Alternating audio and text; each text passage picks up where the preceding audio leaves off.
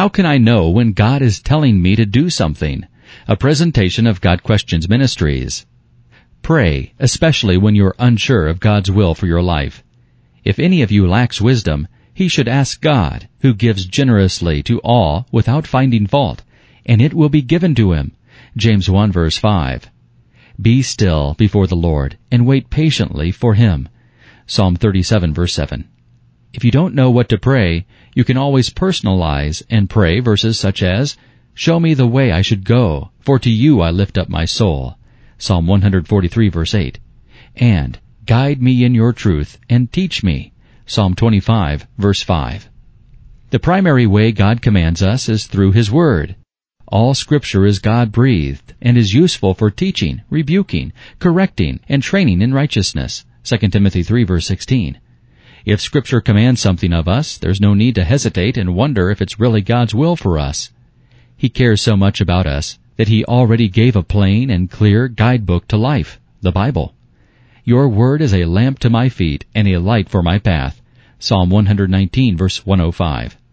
The law of the Lord is perfect, reviving the soul. The statutes of the Lord are trustworthy, making wise the simple. Psalm 19 verse 7.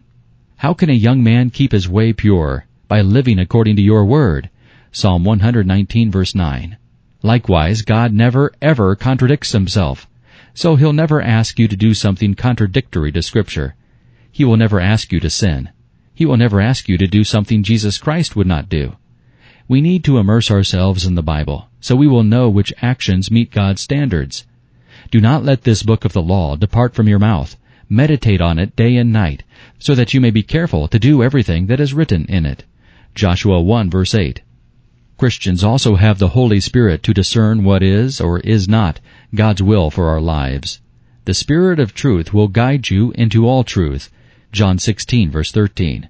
Sometimes the Holy Spirit will either agitate our conscience if we're making a wrong decision, or He will pacify and encourage us when we're leaning towards the right decision.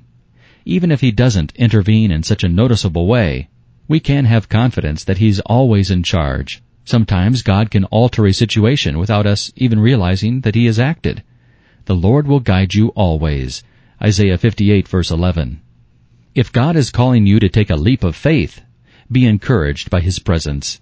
Have I not commanded you? Be strong and courageous. Do not be terrified. Do not be discouraged. For the Lord your God will be with you wherever you go. Joshua 1 verse 9.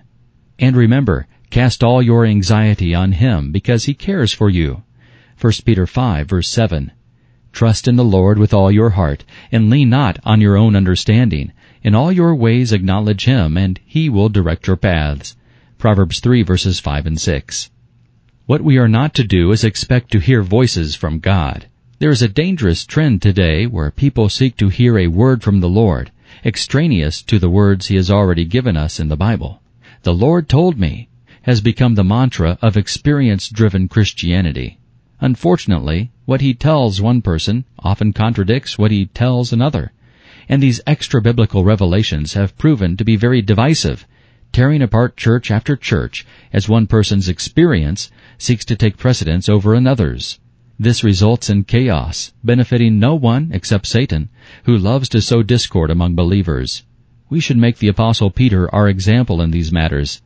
In spite of the miraculous experience on the Mount of Transfiguration, where he beheld the glorified Christ speaking with Moses and Elijah who came from heaven, Peter refused to rely on that experience, declaring instead that we also have the more sure prophetic word, which you do well to heed as a light that shines in a dark place. 2 Peter 1 verses 18 and 19. This has been a presentation of Got Questions Ministries, www.gotquestions.org.